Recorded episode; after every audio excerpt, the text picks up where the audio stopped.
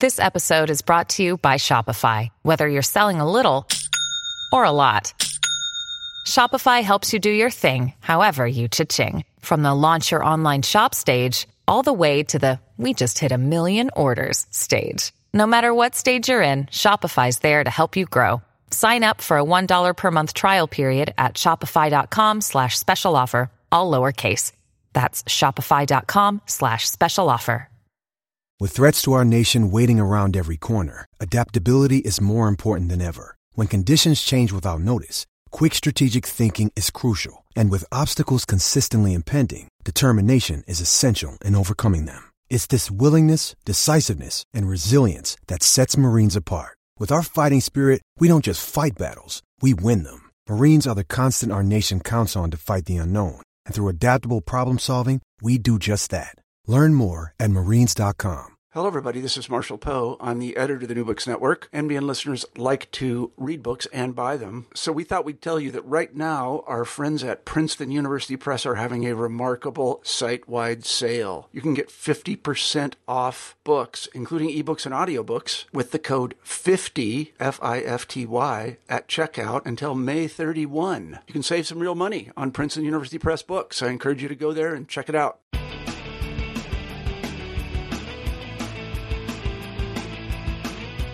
Welcome to the New Books in Sports podcast. My name is Bob D'Angelo, and I am a longtime sports journalist now working on my master's degree in history at Southern New Hampshire University. Today we'll be speaking with Brett L. Abrams, the author of Terry Bradshaw, From Super Bowl Champion to Television Personality. Hope you enjoy the interview. Welcome back to the New Books in Sports podcast. Our guest today is Brett L. Abrams, the author of Terry Bradshaw, from Super Bowl champion to television personality. Brett, thanks so much for joining us today. It's great to be here. I appreciate it. Great. Brett is an archivist of electronic records in Washington, D.C., and a cultural and urban historian. Uh, he's written several books, in- including a couple sports books, which include Capital Sporting Grounds, A History of Stadium and Ballpark Construction in Washington, D.C., and The Bullets, the Wizards, and Washington, D.C. Brett, why don't you tell us a little bit about us, about yourself, uh, your background academically and elsewise?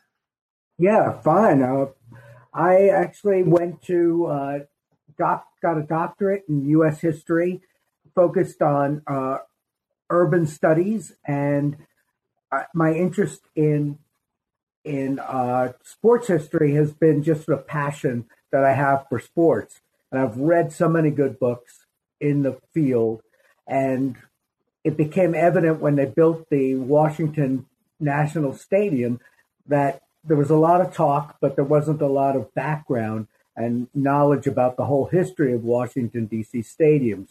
People knew about Griffith Stadium, but that's all that they knew.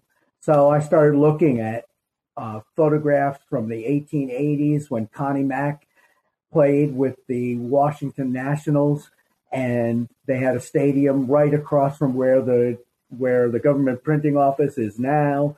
And then I saw where they built the stadium on Florida Avenue. And I realized that there was an incredible story to be told. So that's how I really got interested in sports history.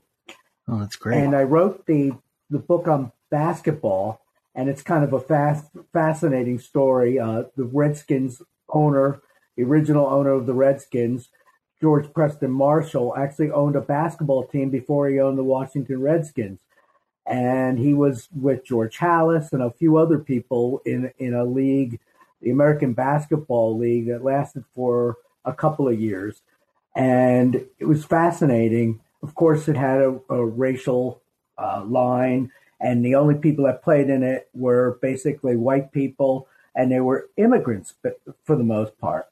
So that was a really interesting story, and that book got published. And one of the people who read the book contacted me about writing a book for a new series that they were putting together. And that series was sports idols that become pop culture icons or figures larger than the sport that they originally started in. So that was my challenge to write a book that featured a figure like that. And how much did you know about Terry Bradshaw before you got into this project? Right, not very much. Uh, obviously, I knew about him as a Steelers quarterback, and of course, I'd seen him as a a football analyst, but that was really the extent of what I knew.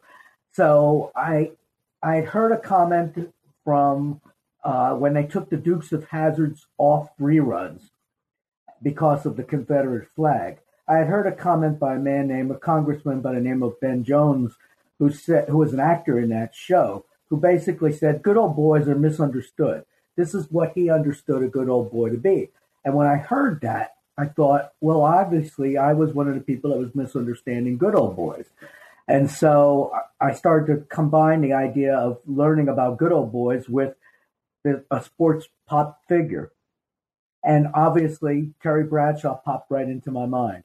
And so I started investigating Terry Bradshaw and his connections to Burt Reynolds movies.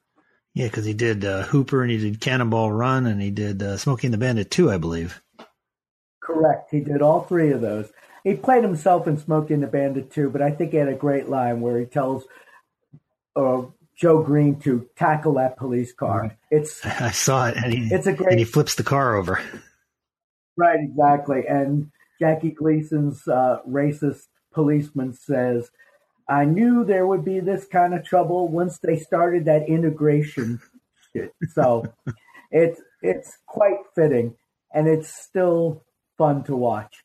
But Hooper was really the connection that Bradshaw had made with uh, Burt Reynolds through his singing career. So, what I think one of the most fascinating parts of the book, besides all the football stuff, which I love to write about, was taking a look at all the all the actors that tried to sing, all the professional athletes that tried to act, all the professional athletes who have fancied themselves singers and then realizing that Bradshaw was actually competent in these areas, whereas people like Kobe Bryant, who put out a, a hip hop record in the late late early 90s, Shaquille O'Neal, who put out a couple of records that were actually pretty good. Uh, there have been many, many, many athletes who have conceived of themselves as actors, some of whom have done a pretty good job, like Jim Brown, the famous Cleveland Brown running back. Right, in the Dirty Dozen, especially in the Dirty Dozen, Ice Station Zebra. I mean, those roles were perfect. And there have been a lot of athletes like Fred Williamson, Bernie Casey, who were not necessarily great players, but they became pretty good actors with regular roles. But um, not too many have been both exceptional players and exceptional actors. And then you combine the idea of singing. And I mean, there's a whole other area to talk about Bradshaw as a singer that I think is is great. Yeah, and uh, I, I, guess uh, Fred Dryer would come to mind as an actor that uh, football player became a pretty decent actor, I suppose, in his in his correct. TV series. Correct. Fred Dryer is a great example. Merlin Olsen is another great example. Funny how these people were in Los Angeles, huh? Yes. Hmm. Hmm. Very interesting. So that makes Bradshaw exceptional in that rate too, because he actually did it from Pittsburgh.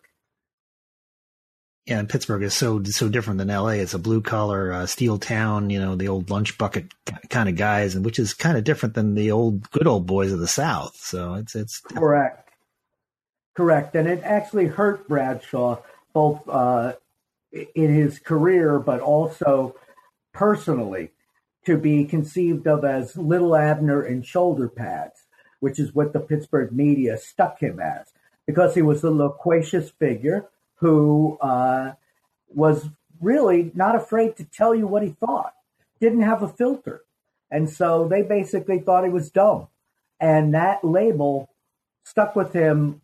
It was pernicious. It was, uh, there was an example, obviously, in the 1974 Super Bowl. They were comparing Fran Tarkenton to Terry Bradshaw and said basically, well, Tar- Tarkenton's better, and therefore the Vikings are going to win because he's he's shrewd and Bradshaw's stupid. And then in 1975, the great Super Bowl, Super Bowl 10, which was you know Steelers versus the Cowboys the first time. Uh, Roger Staubach, Naval Academy graduate, great player. Bradshaw couldn't even get into LSU, was the perception. So again, Bradshaw was confronted by 600 media representatives telling him, does this hurt his feelings that he's considered to be dumb? And, uh, then, of course, you had Hollywood Henderson later on that said he couldn't couldn't spell cat oh, yeah. even if you spotted him the C and the A. So definitely, definitely a definitely a perception of uh, intelligence. And he turned out he was quite a brainy quarterback. I mean, he was he was a good, you know, game manager, and he threw the ball when he had to. And of course, the Steelers back then were mostly ball control. So unless you, of course, they had Stallworth and, and Lynn Swann, but they changed the Steelers were two sets of teams if you look at the, that generation. They were throughout an incredibly strong defensive team, no doubt about it. But the guys got older.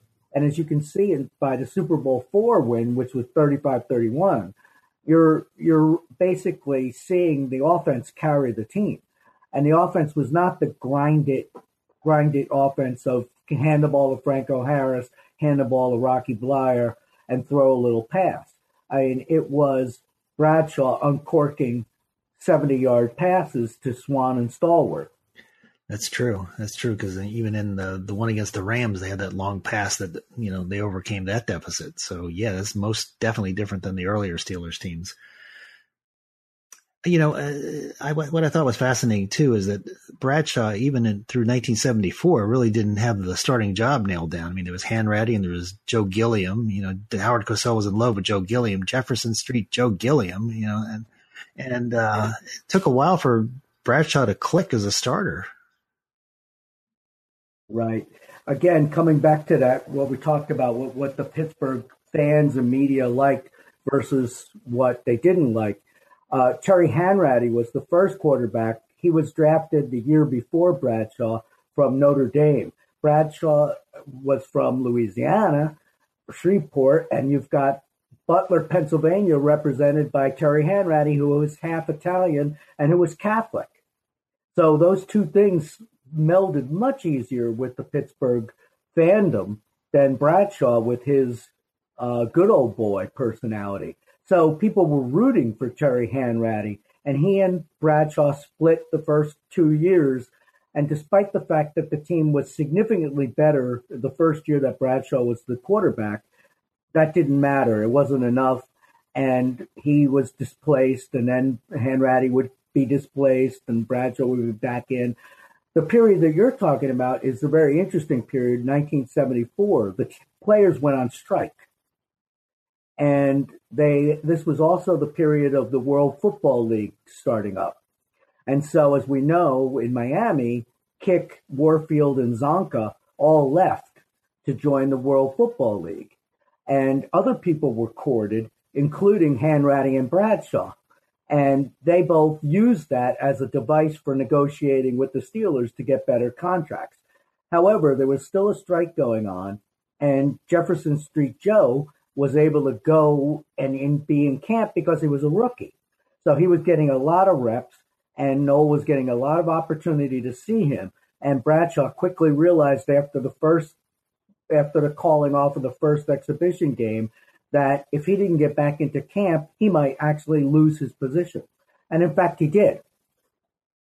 Gilliam played the first, I think, the first seven games of that season until they realized that Gilliam was kind of partly a flash in the pan. I mean, he had incredible raw talent, no question about that. But consistency, which is the hardest thing for any young quarterback to develop, was not in his game at that point. True, true. Now, Bradshaw declined to help on this project, and you reached out to him, obviously. He was mm-hmm. just not interested or didn't want to do it, or?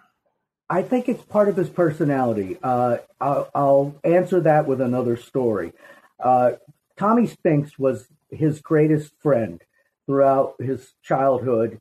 They threw he threw his passes to Tommy Spinks, and they supposedly threw a million passes to each other by the time that they were in high school. They also went to El, uh, Louisiana Tech together, and they're the daughters of Tommy Spinks, who is now unfortunately deceased, were putting together a book of letters between Tommy Spinks and Bradshaw, and comments that Tommy Spinks had about his friendship with Bradshaw. So basically, sort of a diary and a letter, a letter book, and they asked for help. And Terry said, "Sure, you can use the pictures." They asked him if they wanted to read it, and he said no. And Kim Burleson, who is the author of that book, and I talked, And we came to the realization that it's not personal. It has nothing to do with who we are. It's more along the lines of Terry looks forward. His personality is always moving on. He's always looking for opportunity. He's always busy.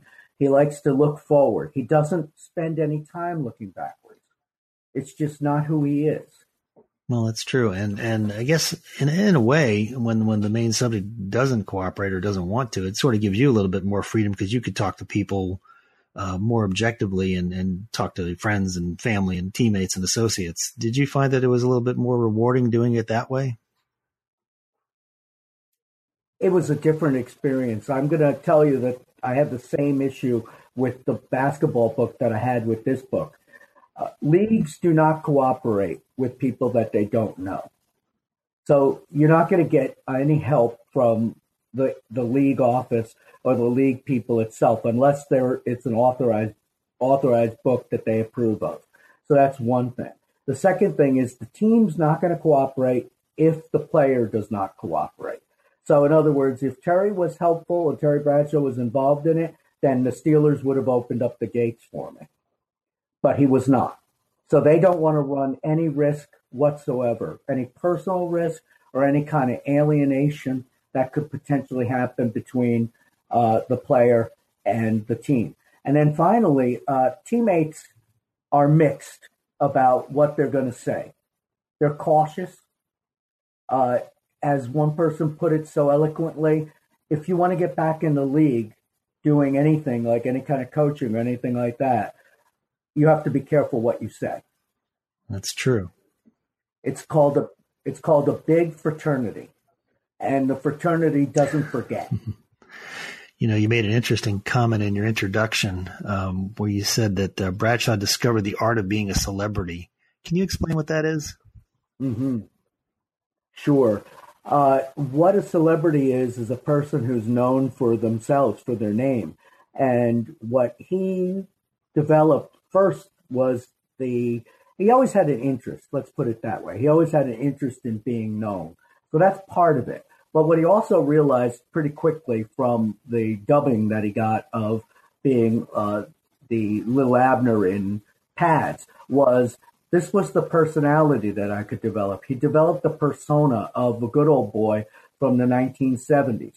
He even tells stories when he was on when he was hosting or when he would host talk shows. He had his own talk show for a brief time in 1997, or when he was on Jay Leno, or when he was on David Letterman. He would talk about his family as if they were backwoods uh, people. And he, so he played to a Southern stereotype. So that was a personality that he developed, and that helped him build a celebrity, a celebrity brand, for lack of a better term when we when we think of Terry Bradshaw, we have a vision in our heads of this hyperactive, loud, fun, playful character who comes into your house and asks you about your shingles, or who comes into your house and tells you about how you can get a good home homeowner's loan, or who comes into your house and at that point was selling the MCI 1010 220 cards back before people had their own cell phones, used to have calling cards. And you would use that first 10, 10, 220 in order to get a discounted rate for your long distance phone call. And he was selling those along with Doug Flutie and Mike Piazza. I mean, and they were developing this persona. And there's this scene, I'll never forget this one scene where he's in the back of a truck with a lamb holding on to the holding on to the lamb, being like a southern southern farm boy, and that was that was the persona. So the persona leads to the branding. The branding leads to the super celebrity, and that was the character that he had. What he regrets is that that persona is how you become known. And that's all that people know you for. So they assume that you are the persona that you're not separate from that, that there is no other Terry Bradshaw besides the Terry Bradshaw that you're playing as this persona. And he bemoans this fact to Howie Long and to uh, to Jimmy Johnson in a wonderful YouTube, uh, wonderful moment that's available on YouTube where you could see them saying, I, he said he had no choice. He was stuck with this role, and so he was going to make the best of it. And so he made the best of it by marketing himself as this dumb good old boy. And then he bemoans the fact that people think he's a dumb good old boy.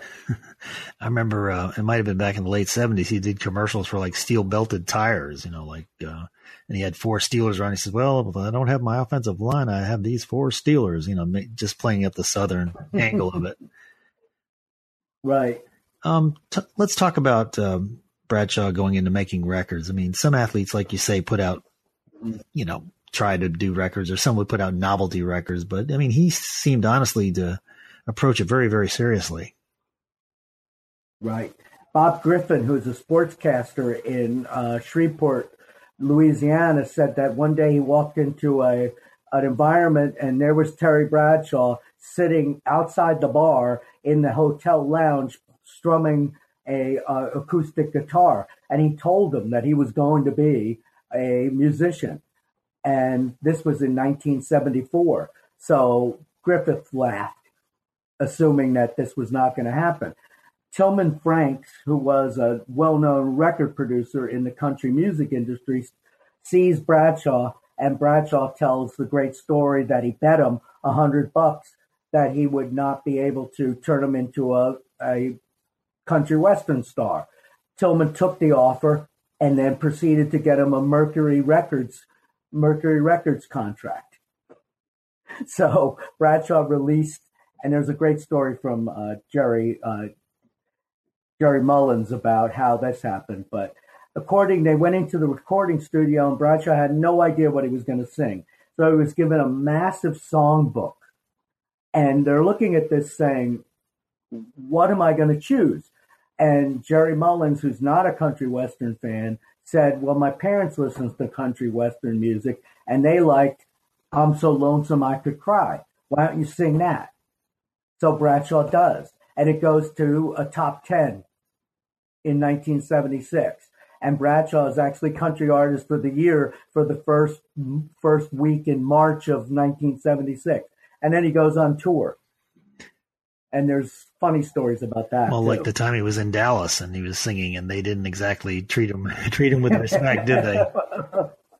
You can't expect fans to appreciate your artistry when you've actually beaten their team. That's very true. yeah, that is quite true. That's why they're fanatics. But I mean, there's a great story. Jerry Mullins said that when they went on tour, Bradshaw tried, but he didn't understand. He didn't have a he didn't have a professional professionally trained singing voice. So he wore his voice out by touring for several months. And when he got it back, they would go to these clubs, and then the people afterwards would say, "Come to the back room and hang out with us, and do drinks and talk." And so Bradshaw would end up Bradshaw and Mullins ended up going to bed at four o'clock in the morning, night after night, and then they'd get up the next day and go fly or take a bus to the next place where they were performing and go through the same routine again. Mullins said he lost 25 pounds, and that's no good for an offensive lineman. So he quit. he left Bradshaw alone and went back to, to eating and preparing for the for the next season. And it sounds like more work than it was probably worth. Especially when you're not getting paid. True, true. I think Bradshaw even said something. I think you might have quoted him as saying, "Gosh, this is more work than, than football," or or something along those lines. Much harder, much harder than than he found football. But it's interesting because these uh, he tried to tour the next year too, and quickly realized that he wasn't able to fulfill his contract. It's very hard to to do something halftime like playing football halftime and being an actor or being a singer half your time it, it's just not commonly done, as we know. And he was trying to do this. I think the classic example is after Cannonball Run, him and Mel Tillis were seen as uh, successful in the movie. They had a chemistry.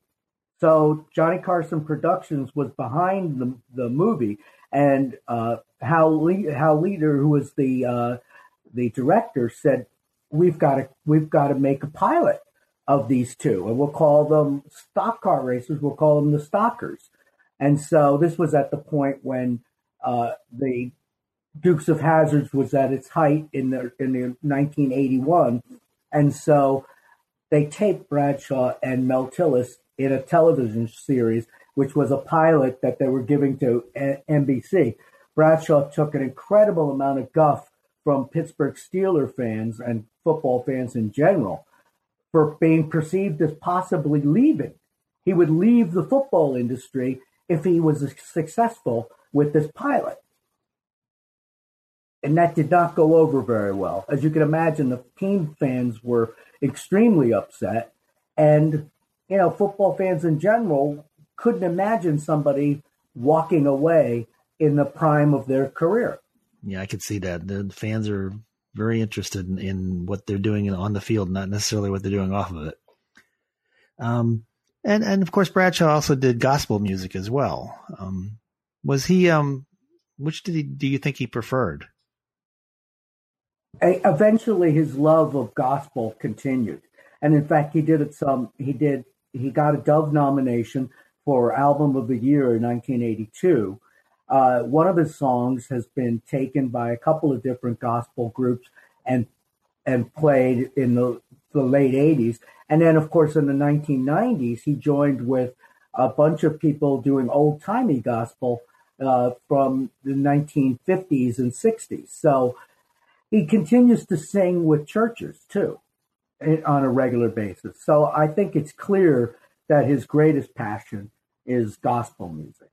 And then he goes into film. Now, when he, one of my favorite uh, scenes of Bradshaw is in Cannonball Run, where he's he's driving the car and they make a left here, make a right there, and they go flying into the pool. and he goes, uh, "Well, right. uh, let's go get a beer." Right. Which again plays to that Southern good old boy image, and um, he was. Uh, right. and I'm sure he approached it just as as fervently as he did country music and football. I mean, he seemed to have a natural talent to just you know be himself. Correct. Kathy Bates makes this comment, which basically says personality sells. There's an Oscar winning actress who's getting, an, in failure to launch, which was 2004, Matthew McConaughey, Kathy Bates played his wife, Terry Bradshaw's wife, in that movie. She basically says, Hey, he's a great guy, but he gets a lot of the attention and he's just a natural because he's able to present his personality in such an engaging way. And there's the Oscar winning actress being overshadowed by the former professional football player. And I think she said it made it he made her feel very comfortable as as an actress playing off of him that way. She did say that exactly. Although I'm not sure that she was actually experiencing his naked butt during the uh, the scenes. The yeah, uh, had a little bit of guff over that too. Oh my goodness. Oh my goodness. The critics, especially the sports writers, could not, it was a field day for them.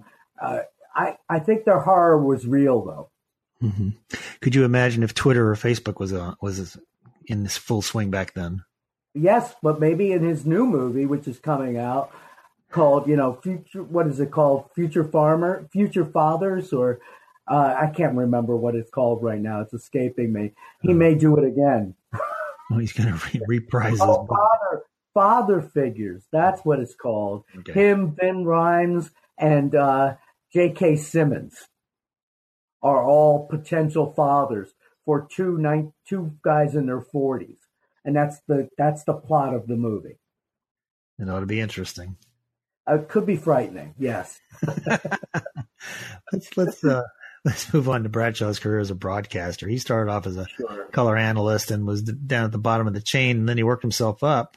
Uh, what did you mm-hmm. see as his strengths and weaknesses, and then you know what made him so appealing to the public when he finally got to the to the main desk there? Okay, so what's fascinating about his color commentating career is that he really was a better studio analyst. I think Verne Lundquist, who was his partner for most of the years, the five or so years that they were that he was in the broadcast booth for CBS saw him as hyper animated, always moving his limbs around, being very, being very uh, energetic, and that's not what a color commentator is best for. I mean, yes, John Madden did that to some degree, but Madden confined his comments and his moves to a certain space. Bradshaw was a little bit more energetic than that. But eventually, uh, Ted Shaker, who was the second producer over at CBS for CBS Sports that Bradshaw had, basically told them, you have to get sharper with your comments. You have to put some of the jokes to the side because people are not necessarily watching football to laugh. The fans are taking football very seriously. And so you you need to be an effective commentator. So he really did get much better at that. And he was pretty incisive. He was not afraid to say what he thought. And in fact, that helped him in his mind get the job at CBS on the anchor desk when they fired Brent Musburger in 1990 and then hired Greg, Greg Gumbel and Terry Bradshaw to be at the NFL, NFL Today on CBS. Bradshaw was prescient and basically called the San Francisco 49ers romp over the Denver Broncos. And he almost got the score exactly right.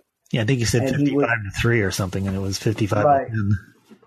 Right. And he was harsh on John Elway, too, which then again showed that he, if you weren't up to what he considered to be uh, a certain standard, he would say so, even if everybody else did not necessarily believe that. And so that kind of calling it like it is, which ironically, you mentioned Howard Cosell earlier. Howard Cosell was certainly seen as that type of person too. Bradshaw did it in a more homey, different way, but he certainly said what he thought, and it was usually insightful. And that helped them conceive of him as the potential uh, commentator, studio analyst in that day for the CBS pregame show. And I talk a lot about that. I mean, I talk about the the reactions that they had to the Zeke Mowatt situation where the sexual harassment of Lisa Olson from the Boston Herald and how both adroitly Greg Gumbel and Bradshaw commented, but they really let the person Lesley Visser, who was the the female in the group at that point, run the conversation. They were smart to take yeah. a secondary position. Definitely, definitely. In that situation. While while you were doing your research in this book, uh, was there anything that really surprised you, or that you learned that you didn't know about Bradshaw or the football business, or any of the other businesses? To be honest. Yeah, exactly. I I did not know that much about the Stockers, and I had, and my perception is, had the Stockers came out in April of 1981, the movie Cannonball Run, the first one came out in June of 1981. It had the pilot been waited, had they waited to show the pilot after the movie, given the movie's success, it quite likely might have gotten picked up and become a show in which case Terry Bradshaw might have left the football industry in, before the fall of 1981. You know, usually you proceed, you, you don't really break something out until the, the parent of that, which would be the movie, comes out first. And it would have generated interest in their characters, would have introduced people to who they were. And then the pilot gets on, and the pilot would have drawn higher ratings and then therefore probably would have been successful. I think that was my biggest surprise. Definitely. Um, gosh, let's see. Here's here's the part of the interview where I you get to add anything I might have forgotten or that might you might have forgotten. Is there anything that I've missed or okay. that you've missed that you want to add? I think there's I think the most important part of his building his brand really is the commercials. I mean, yes, it helps. What you need to do is you need to last more than one or two generations.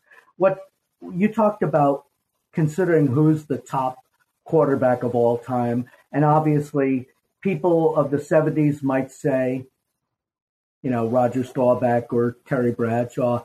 People of the 80s might point to Joe Montana or Dan Marino is sometimes brought up in those conversations.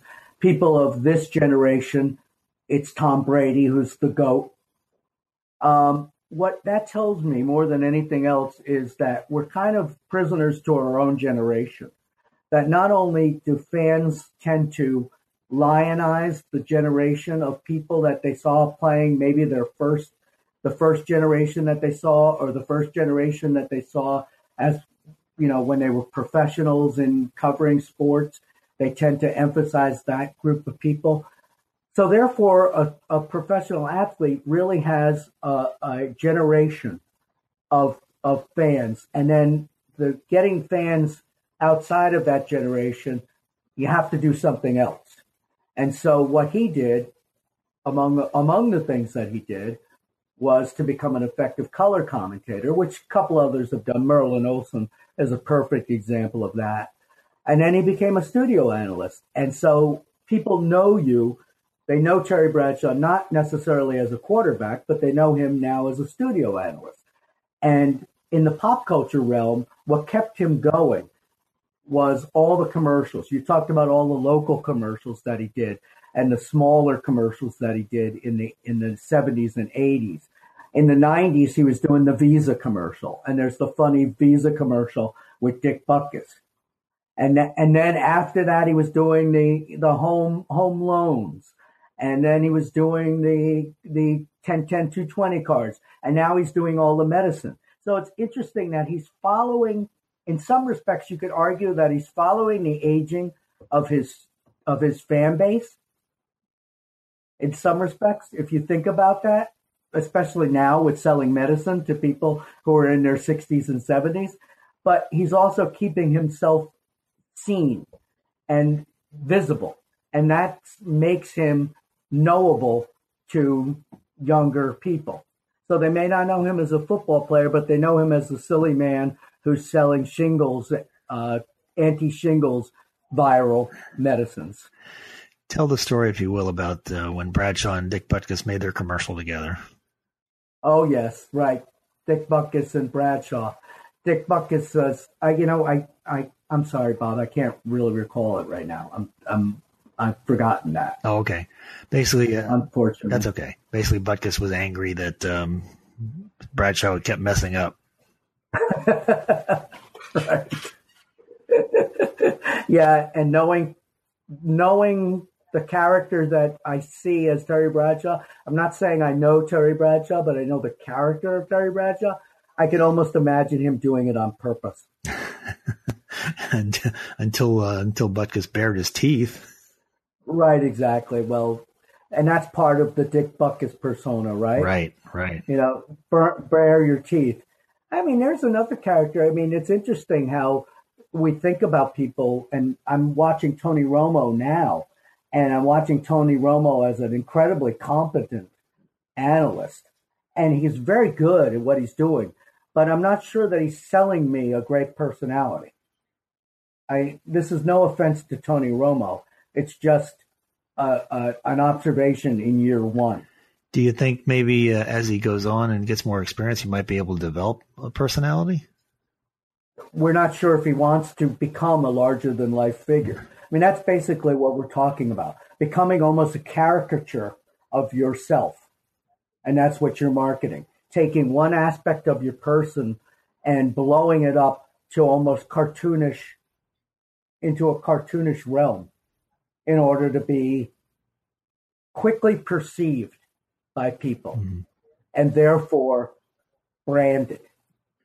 Well, I tell you, it's been, I could talk with you all night, but unfortunately I can't do that. Um, we know your time is valuable as well. Um, do you have another project in the, in the works?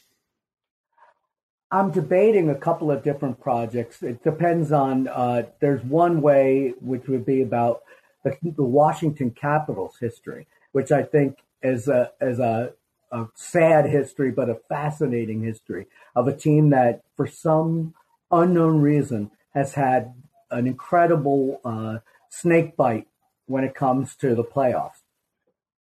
Despite their winning president's trophies and all kinds of other fascinating success during the year, every time they go into the playoffs and they lose often heartbreaking in incredibly heartbreaking ways. So that's one and I'm just not sure what the market is for that. How many uh, how many years have you been in Washington? I have been in Washington since 1993, and I absolutely love it. We are we are a vibrant place, and as many of you probably know from touring, we have an incredible amount of of free or inexpensive places to go, sponsored by fortunately sponsored by the taxpayers, such as the National Gallery or all the Smithsonian yes. museums. You could spend you could spend four days just doing that.